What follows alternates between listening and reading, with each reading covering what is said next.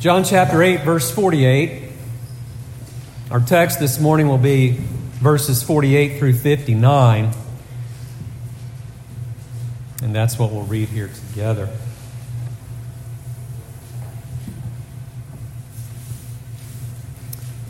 Getting then in verse 48. Then the Jews answered and said to him, Do we not say rightly? That you are a Samaritan and have a demon? Jesus answered, I do not have a demon, but I honor my Father, and you dishonor me. And I do not seek my own glory. There is one who seeks and judges. Most assuredly, I say to you, if anyone keeps my word, he shall never see death. Then the Jews said to him, Now we know that you have a demon. Abraham is dead, and the prophets. And you say, If anyone keeps my word, he shall never taste death. Are you greater than our father Abraham, who is dead, and the prophets are dead? Who do you make yourself out to be? Jesus answered, If I honor myself, my honor is nothing. It is my Father who honors me, of whom you say, He is your God. Yet you have not known him but I know him. And if I say I do not know him, I shall be a liar like you. But I do know him and keep his word. Your father Abraham rejoiced to see my day, and he saw it and was glad. Then the Jews said to him, You are not yet fifty years old, and have you seen Abraham? Jesus said to them, Most assuredly I say to you, before Abraham was, I am. Then they took up stones to throw at him, but Jesus hid himself and went out into the, or went out of the temple, going through the midst of them, and so passed by. This is the reading of God's word. Again, let us pray. Oh Lord, this is your holy word given to us. It reveals what you require of us and your will for us for our salvation. We pray, Lord, that you would speak to us by your Spirit through it, even through the preaching of your word for your own glory. We ask these things in Christ's name. Amen. You may be seated. As part of our worship here at Providence, as is the case in many Christian churches across the world, even, we often recite together what is called the Nicene Creed. And that creed is the result of the Council of Nicaea in AD 325. The reason, or at least one of the main reasons, if not the main reason, that council came together in that year was because there was a heretic running around. His name was Arius, and he was preaching a doctrine that is now called Arianism. And in that doctrine, which is false doctrine, he said something like this There was a time, speaking of Jesus, there was a time when he was not. So he was saying that Jesus came into existence just like you, just like me. He was born of a man and a woman. And so he denied that cardinal doctrine of Christianity, the virgin birth. He denied even the deity of the Lord Jesus Christ. And as the Bible also says elsewhere, there's nothing new under the sun. Men resurrect this old heresy here and there throughout the ages, and my guess is they will continue to do so. In fact, in the days of John the Apostle, the one who gave us the Gospel of John by the Holy Spirit, uh, there was a man named Cerinthus who was teaching the same thing as Arius would teach centuries later. He would say that Jesus was merely a man that he came into being the way all other men do through ordinary generation, through Mary and Joseph. and as uh, the old commentator William Hendriksen points out, um, John, the writer of this gospel, probably had this in view as he wrote this gospel. Now, there's a human author, but there's also the divine author. God gave us this Bible, He gave us this gospel. He also did this through means, the means of men, in this case, the disciple and apostle of the Lord Jesus, John. And so, as John writes this letter, he tells us as to why he wrote this letter. Again, I'll remind you of it. It's in chapter 20, there in verse 30. It says, And Jesus truly did many other signs in the presence of his disciples, which are not written in this book, but these are written that you may believe that Jesus is the Christ, the Son of God, and that believing you might or may have life in his name. And so, John, for one reason, writes this account of the life of Jesus, his death, burial, and resurrection as well. He writes it so that believers may be confirmed in their faith in the Lord Jesus Christ, and also that unbelievers may come to learn and know of Jesus as well. It makes sense then that one of the questions answered repeatedly in John's gospel is this Who is Jesus? Who is Jesus? It's one of the greatest, most important questions you'll ever ask yourself if you ask it. And this gospel answers it in many different ways, many different passages. Even the, the question itself is raised. Uh, in chapter 7 and verse 12, we've seen this already. There are the people there, the Jews, the other people as well. It says, The Jews sought him at the feast and said, Where is he? There was much complaining among the people concerning him. Some said, He is good. Others said, No, on the contrary, he deceives the people. However, no one spoke openly of him for fear of the Jews. So they're asking, Well, who is this man? In John chapter 7 and verse 40, it says there, But now, uh, rather, that's chapter 8. Let me find verse 40 of chapter 7. There it is. Therefore, many from the crowd, when they heard these things, said, Truly, this is the prophet. Others said, This is the Christ. And so you can see Jesus, who went about preaching what we call the good news, the gospel, the way of salvation, who preached God's word. They wondered, Well, who is this man? Some say he's a great prophet or the prophet, the one promised in the Old Testament. Others say he's the Christ, the Messiah, the Lord's anointed, the one who brings salvation. But in our text, as we've been seeing in John chapter 8, there are those Pharisees who would not say that Jesus is the Messiah. They would not acknowledge him as any prophet whatsoever. In fact, they wanted Jesus gone. They hated Jesus. They were angry at Jesus because he disrupted their power, he disrupted their office, their um, purported righteousness, and their system of religion. And so then, as we go through verses 48 through 59 this morning, I simply want to do so and uh, to answer the question who is Jesus? Or at least to note four truths concerning our Lord as we go through this text. Well, first of all, we see here about Jesus, we see his humble suffering. His humble suffering. That's in verse 48. It says, Then the Jews answered and said to him, Do we not say rightly that you are a Samaritan and, and have a demon? You know, in Isaiah 53, Jesus is called the suffering servant. And so he comes into this life, into this world, I should say, as God and he takes upon a human body. That's humbling for God to do that.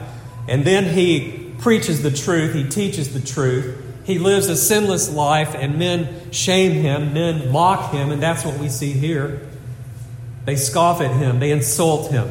They say, You are a Jew. Do we not say rightly? They've been saying this. This is the rumor out in the land. Do we not say rightly that you are a Samaritan? I mean, in Jesus' day, in that day, that was the worst of insults for the Jews.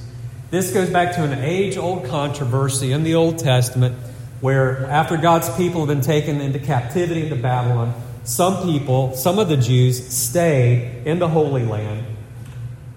And then finally, some of God's people, or rather, I should say, some of the Babylonians were taken from Babylon to Palestine.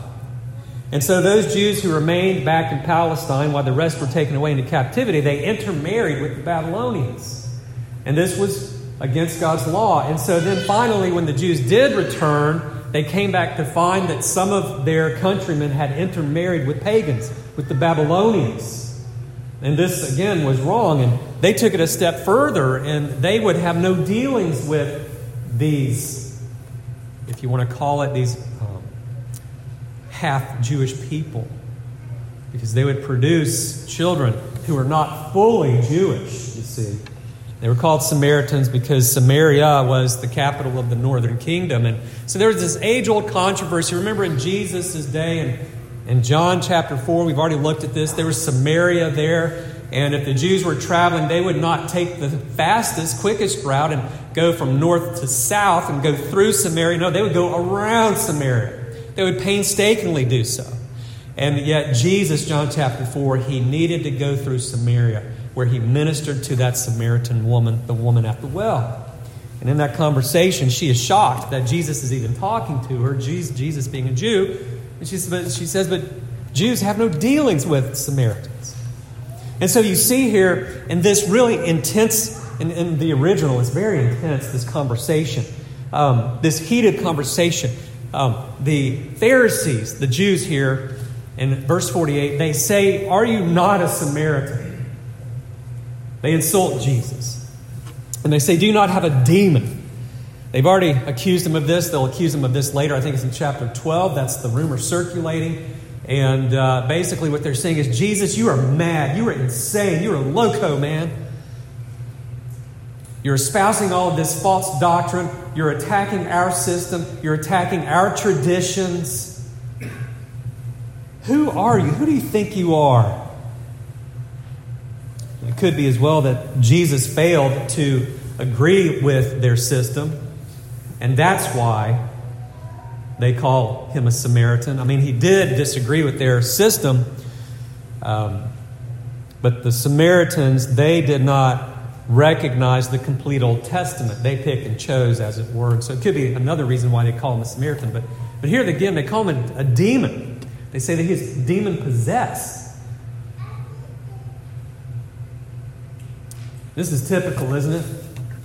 In a debate, when one is losing the debate, to resort to name calling, verbal abuse, it's called sometimes. And you just get emotional and you just say whatever comes to mind. It may be irrational or it may just be an ad hominem remark. It could be just calling someone a name just to get at them, to make them go away. And that's what they do here as we see. And Jesus will not have it. As we think about their attack upon Jesus, I just remind Christians, today of what Jesus says elsewhere. And before I do that, let me ask you a question Does this happen to Christians today? It does. Since Jesus at least his physical body is now at the right hand of God, the Father in heaven. And Jesus' body is not on the earth. Where do men go when they hate Jesus and want to attack Jesus? They attack Christians because we go in his name. We support, we extend, we repeat his message of the gospel. And so rather than attack Jesus, which they can't do, they attack us. And so I simply remind us all of that, that to live godly in Christ Jesus, as Paul says, will be to suffer persecution. All those who even desire to do so, Paul says, will suffer persecution. Remember in Acts chapter 9, there is Saul. He is a Pharisee at this point. He is not converted to the Lord Jesus. He is persecuting the church of the Lord Jesus Christ, rounding them up, trying to throw them in jail, and so forth.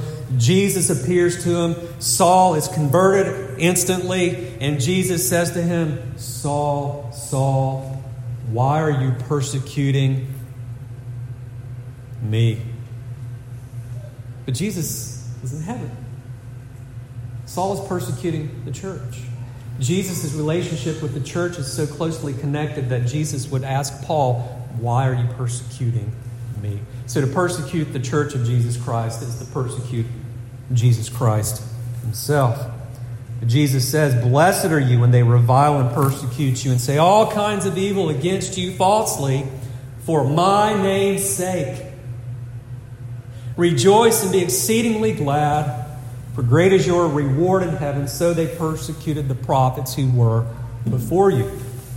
Again, what we see here happening to Jesus. Do not be surprised, Christian, when it happens to you. Now, the Bible also tells us as Christians, because we're not Jesus, because we have sinned, that when we suffer, 1 Peter 2 says, make sure that we do not suffer wrongfully. Make sure we don't deserve it, not for our own faults, but that we are to follow Christ's example, who committed no sin, nor is deceit found in his mouth. So we have here then this first truth of our Savior, his humble suffering. Second, we see here his exemplary faith. That is, we see his faith, and that faith is an example to us even here today. In verses 49, we see this, and just want you to catch Jesus' composure here. He is attacked verbally, he's called names, he's called a demon. He says, they tell him rather, that he has a demon. Jesus keeps his cool. He stays on message. He is not distracted or diverted. That's a logical fallacy to divert people in the argument. And maybe there are times where you just you want to throw in the towel, you're done. You're done trying to defend the gospel, you're done trying to live the Christian life. Or maybe you're done trying to persuade men to come to the Lord Jesus Christ. Paul says, We persuade men. Well, what is the key to never giving up? What was our Lord Jesus' key in persisting in the Christian life, in his calling, really? His unique calling as the Savior. What was the key? Well, in verse 49, Jesus answered, I do not have a demon. So he just he states the fact, he states the truth. But I honor my Father and you dishonor me. And so, positively, he says what he is doing. He is honoring, he is glorifying the Father. And you dishonor me. This goes back to what he said repeatedly. Jesus tells them, He says, You think you honor the Father, but you dishonor me. You think you love the Father, but you do not love me. He says, To love me is to love the Father, to honor me is to honor the Father. If you truly honor the Father, you will honor me. Why? Because the Father, he said, has sent me. Jesus came representing the Father in the Father's name to do the Father's will. That's why he had come. So in verse 50, he says, And I do not seek my own glory. There is one who seeks and judges. What is he saying here? He's, he's, not as, he's not really concerned about his own glory. He didn't come to brag and to point unto himself. No, he came to glorify his Father, to do the will of his Father. That's why he came. And he does this even if it causes shame for him, even if it causes difficulty for him, even if it is the, the cause of his own death, and it will be. We're already told they were desiring to kill him. At the end of this text, they'll pick up stones to stone him because of what he says. But here's the key. If you look at it in verse 50, the second half, there is one, that's capitalized, there is one who seeks and judges. Who is that? Speaking of his Father. There is one who seeks and judges. What does he mean, seeks? There is one, the Father, who seeks the glory, his own glory, yes, but he seeks the glory of the Son. You see, it's the Father's intent. It was the Father's purpose to glorify His Son as His Son, the Lord Jesus, walked about on this earth, as He would suffer at Calvary, and as He would be raised from the dead. And He says, There is one who judges. What is Jesus getting at here? Well, God the Father does judge people in space and time. He chastises even his own. He, he chastises those whom he loves, but he also judges those in his wrath who disobey him, who are not even his. And he does that in space and time, but there's also that great day of judgment. We all must stand before God, we are told, before the judgment seat of Christ. There's that day coming. And Jesus is saying this, I believe. Though you falsely accuse me, I will not let this derail my mission, my purpose that the Father has given me. Why? Because the Father will one day judge and vindicate me. If Jesus is falsely accused and falsely convicted, the Father will reverse that verdict and vindicate him. In other words, Jesus, in his humanity, his human nature, he fully committed or committed his own care and his own case to his heavenly Father. In Hebrews, you can turn there if you'd like, Hebrews chapter 12, uh, the writer there tells us how Jesus did this. In Hebrews chapter 12, it says in verse 1 Therefore, we also, since we are surrounded by so great a cloud of witnesses, let us lay aside every weight and the sin which so easily ensnares us, and let us run with endurance the race that is set before us. We're called to, to run with endurance, to run the Christian marathon all of our lives. That race that is set before us, how? Verse 2 Looking unto Jesus the author and finisher of our faith. The implication there is that we trust him to get us through it. Who, for our joy, or for the joy that was set before him, endured the cross, despising the shame, and has sat down at the right hand of the throne of God. In other words, Jesus looked beyond the shame of his earthly life at his first coming. He looked beyond that to the great reward that his heavenly Father would give him and then he would sit down at the right hand of the throne of God. So Jesus then got through his humility by focusing upon his future glorification. And so, as we see Jesus here back in John chapter 8 and what he does, we see his faith. And that faith is an example to us. As we walk about day by day, going through our Christian lives, we can and should and will get through this life by looking beyond our sufferings in this life, by looking for the future glory that is headed our way. Just as Jesus did, even himself. And so, when evil men mock us because of our Christian faith, when evil men falsely accuse us at work, or wherever it might be.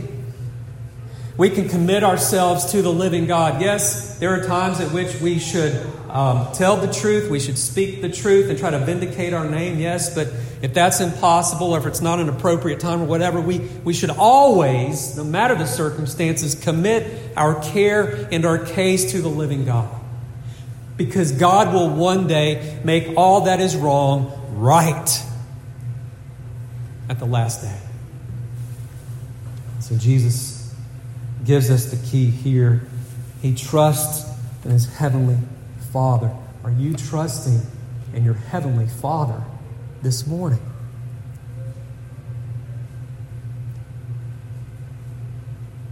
Paul says that after Jesus' humiliation in Philippians 2, the Father gave to Jesus the name that is above every name he has super exalted him into heaven so that at the name Jesus, every knee shall bow and every tongue shall confess that he is Lord. We need to remember that this life is not it. This world is not it. You know, the whole politic thing, you know, um, it's, it's a dirty thing, and it is necessary to have government, civil government, and as Christians, we should be salt and light. But you need to remember this. Um, this kingdom of America, whatever kingdom is out there in this world, it will be crushed by the kingdom of Christ on the last day. The only kingdom to last is the kingdom of our Lord Jesus Christ. Remember that. I love my country and the freedoms I enjoy, but I'm not guaranteed those freedoms all my life. My ancestors left their, their country to come to this land to live free. And now we're seeing the demise and the fall of our own land. So I just remind us all of that this morning. So, Jesus commits his care to his heavenly Father. And you can see there in verse 51, he gives the invitation. He stays on track with his message. He says, Most assuredly, truly, truly, listen up. I say to you that if anyone keeps my word, he shall never see death. There's a condition. He says, If anyone keeps my word, what is he saying when he says keeps my word? He's talking about his message, the gospel, the good news. If you believe in him, if you trust in Jesus alone for the forgiveness of sins and salvation, not in Buddha, not in your mom and dad, not in your own works, as did these Pharisees, but in him, he shall not see death. Anyone doesn't matter what your bloodline is. Doesn't matter what your status in society is. It doesn't matter what religion you come from. If you repent from your sins and believe in Jesus Christ, he says, you will not see death.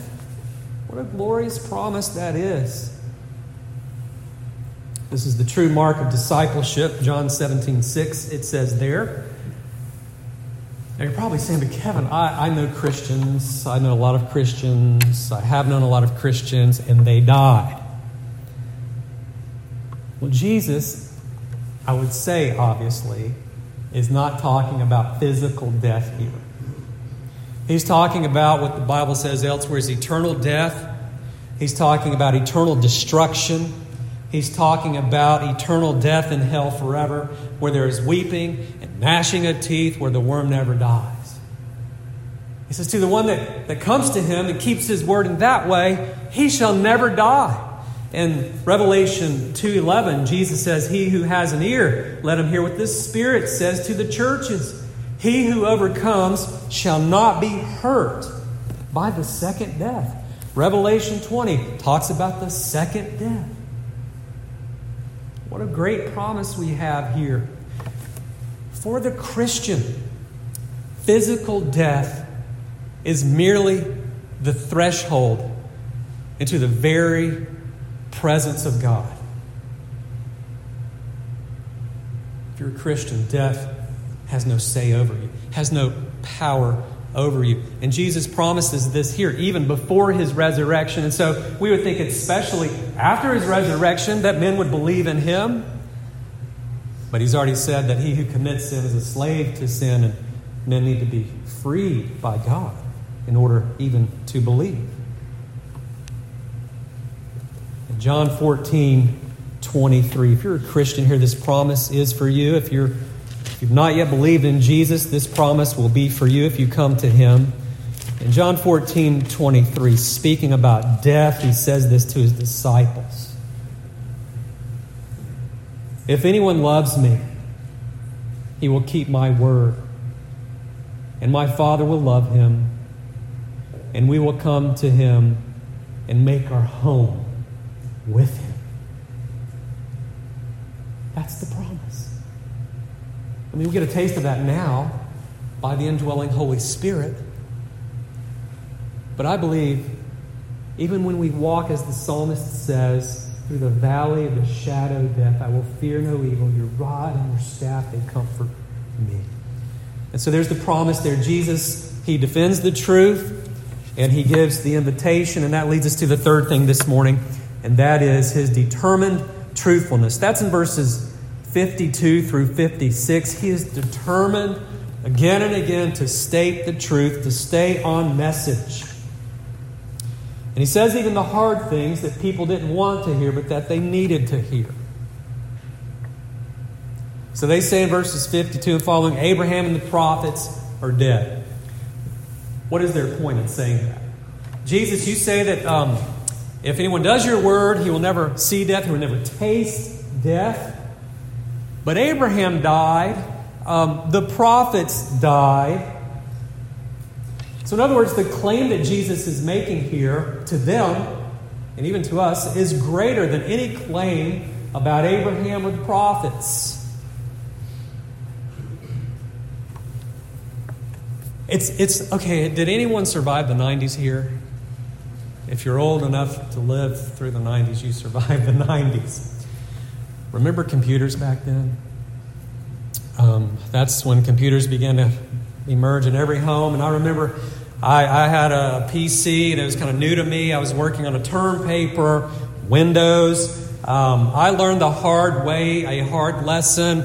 I had typed one of my papers. I was about three fourths through. I had footnotes, all of this, and for some reason I had to go to the store and come right back. I came back, I sat down on my computer, and uh, all right, wait a minute, my screen is frozen. Tried everything I could. Guess what I had to do? Reboot. Guess what happened to my term paper? Probably in outer space somewhere. I don't know where it went. If you find it, let me know. I had to start all over.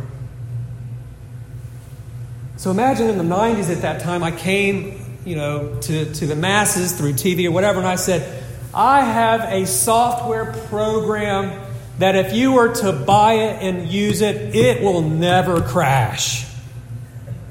Or today, I have an app that will never crash. What? Are, are you greater than Bill Gates? That's what I might be asked. And, and in a greater way, more glorious way, Jesus comes and says, I've come to give life, to give life abundantly. I come to give eternal life. And so they respond, but wait a minute, are you greater than Abraham? Are you greater than prophets? They both died. They never brought a message like that.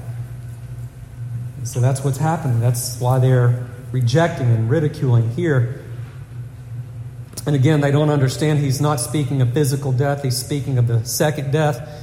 In verse 40 or 54, again, he talks about the fact that he did not self honor, but his Father is the one who honors him. And he says, You say that he is your God, yet you, verse 55, have not known him. Jesus makes a startling claim. He's talking in verse 48 to the Jews. If you go back and look at verse 13, he's speaking to the Pharisees. The Pharisees were the leaders in Israel, they were the teachers of the law, they were the lawyers of God's law. Jesus says, You have not known God. These are the ones that have been committed the oracles and the Word of God. They study the Scriptures. They go to the temple where they worship, they make all of the sacrifices and spill the blood and everything. They're the ones who are supposed to lead God, lead God's people back to God. But they have established this whole system of works salvation, self righteousness, taking the system that God had given to them and making it and twisting it into something else. And he says, You have not known God. This is startling. They may have a profession to know God, but that profession is empty, it is a phony, it is a facade. Jesus says on the outside, you're a whitewashed tomb, you're pretty, you're all polished, but on the inside, you're full of dead men's bones. He says that to them in Matthew 23. Mean, how is this possible? It's because they know about God, but they don't know him. It's because they have not come to Jesus. They have not seen that whole Old Testament system to be what it was something to lead to the Messiah, to lead to the person of Jesus Christ. John says at the beginning of the gospel, he looks at Jesus, he says, Behold, the Lamb of God who takes away the sins of the world. God has provided this lamb. So you go back to the Old Testament, you see all the lambs and all the animals that were killed on the altar, all of their blood that was spilled. They were pointing forward to Jesus who would come and make the one perfect, complete, eternal sacrifice. But these Jews would have nothing of it. Today, a person might attend services, a person might hold a Bible, a person um, may say they know God they may say they're a Christian and not know God. Jesus said in John 14, 6, I, I am, I myself am the way, the truth, and the life. No man comes to the Father but through me. So Jesus continues to unmask their hypocrisy, their self righteousness, their self reliance before God. And he calls them liars because of that in verse 55. He says, If I say I do not know him, God, I shall be a liar like you, but I do know him and keep his word. God cannot deny himself. Christ cannot deny himself. And so then he says in verse 56 Your father Abraham rejoiced to see my day, and he saw it and was glad. What a commentary on the entire Old Testament. Abraham rejoiced to see Jesus' day. He saw Jesus' day and he rejoiced and was glad because of it. Jesus, why does he bring this up? Well, they say Abraham is our father, Abraham is our father, Abraham is our father, Abraham is our father. They're the physical descendants of Abraham, but Abraham is not their spiritual father, not faithful Abraham, you see. And so Jesus points to Abraham, and his point is Abraham had an entirely, completely different attitude concerning me than do you. They hated Jesus, they wanted to kill him, they wanted him to go away. But Abraham anticipated the coming Messiah, he anticipated Jesus. Abraham didn't have the full blown gospel at that time, but he had it in seed form. God in Genesis 12 and in Genesis 15 and Genesis 17, he made these promises to Abraham. He says, Abraham, through you, through your descendant, I will bless the nations. All of the nations, not just the Jews, but all will come and be blessed by me through one who is to come from you. Abraham was some 90 years old, I think, when he first had Isaac, um, or Sarah was, and Abraham was nearly 100, whatever. And that's part of the, the miracle foreshadowing the virgin birth of Christ back, back then. But the point is that God promised that of the seed of Abraham, one would come who would bless the nations.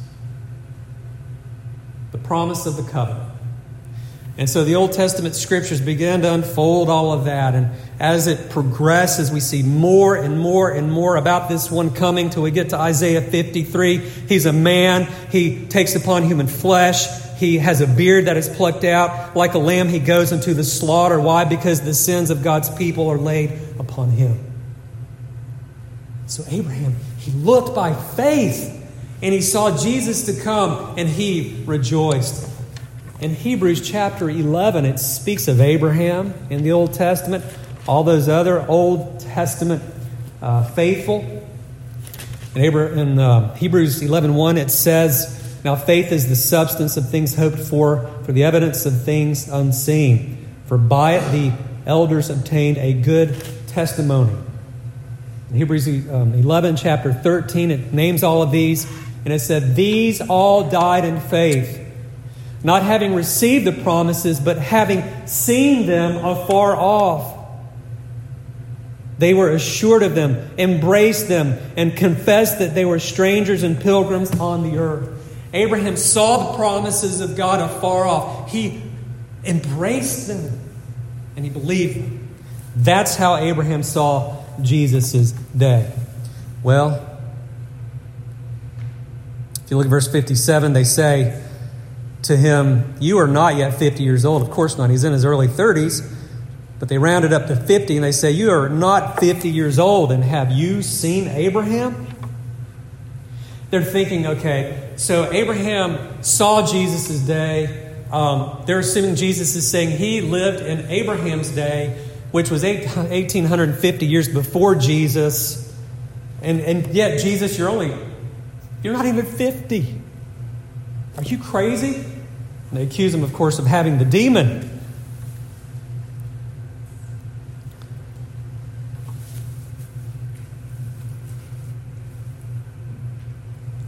Notice what he says in verse 58 Most assuredly, I say to you, before Abraham was, I am. What is Jesus saying there? Well, that phrase, I am, in the Greek is ego, eimi.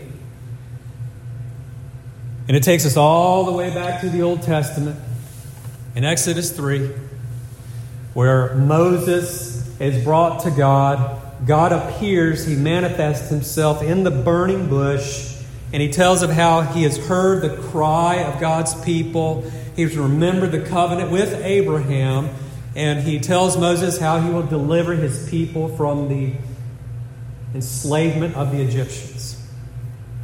And Moses says, Okay, okay, um, who shall I tell them sent me? You know, every God has a name. That's the implication, and or could be. And God says, Tell them I am sent you. Um, tell them the eternal one, the one who is being, sent you.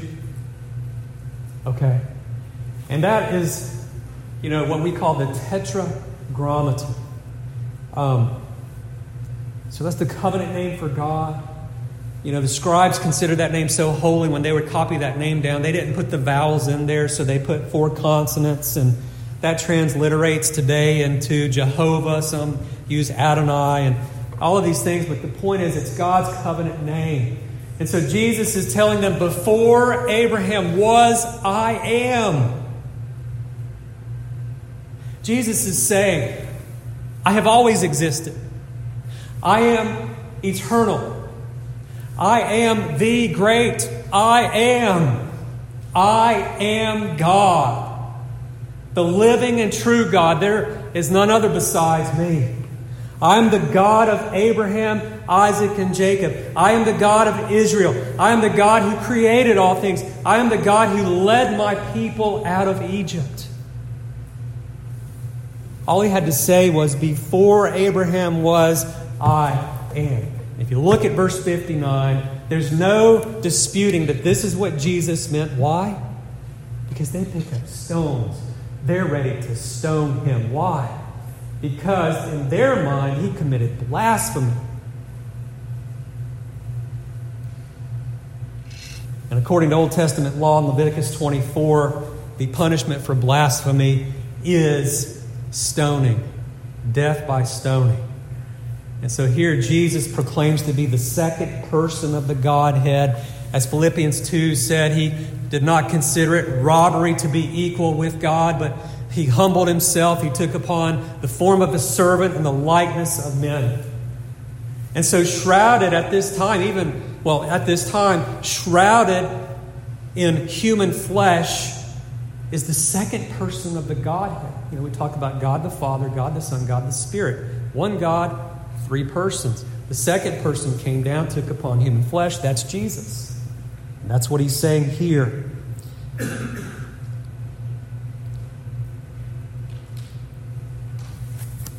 So then the question is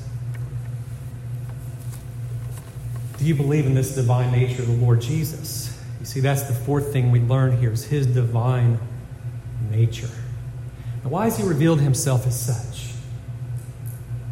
He's connecting the salvation of the Old Testament with the salvation of the New. The salvation of his people out of the house of bondage, out of Egypt, with the salvation of the New. We are enslaved. He who commits sin is a slave to sin. He is the great I am. He leads us from slavery to servitude, to worship of the living and true God. He gives us life. He gives us the forgiveness of sins. He washes us through the waters of baptism, which ultimately really is his own blood. You see, Jesus here, I think, is showing these self righteous Pharisees, these Pharisees who relied upon their own works and so forth to save themselves. You cannot save yourself. God had to come and save us. The God man, the man, Jesus Christ. And so it's by grace, it's by the gift of God that we are saved. His gift, not our works, lest any man should boast, Ephesians 2 8 says. It's only by grace that we are saved. So that if you're a Christian, your salvation is secure. Why? Because it's in the great hand of the great I am. Neither death nor life nor any other created thing shall separate us from the love of God which is in Christ Jesus our Lord. Who is Jesus? He's the humble servant he here shows us his exemplary faith, his determined truthfulness, and his divine nature. Amen. Let us pray. Oh Lord, there's so much we could unpack and say, I'm sure, about these words of our Lord Jesus. We pray, though, you would impress these truths upon our heart, that we will believe this cardinal doctrine of the Christian faith that He is the living and true God, the second person of the Godhead. Help us to have confidence, knowing what comes after we die. And so we might live for you. We pray in His name. Amen.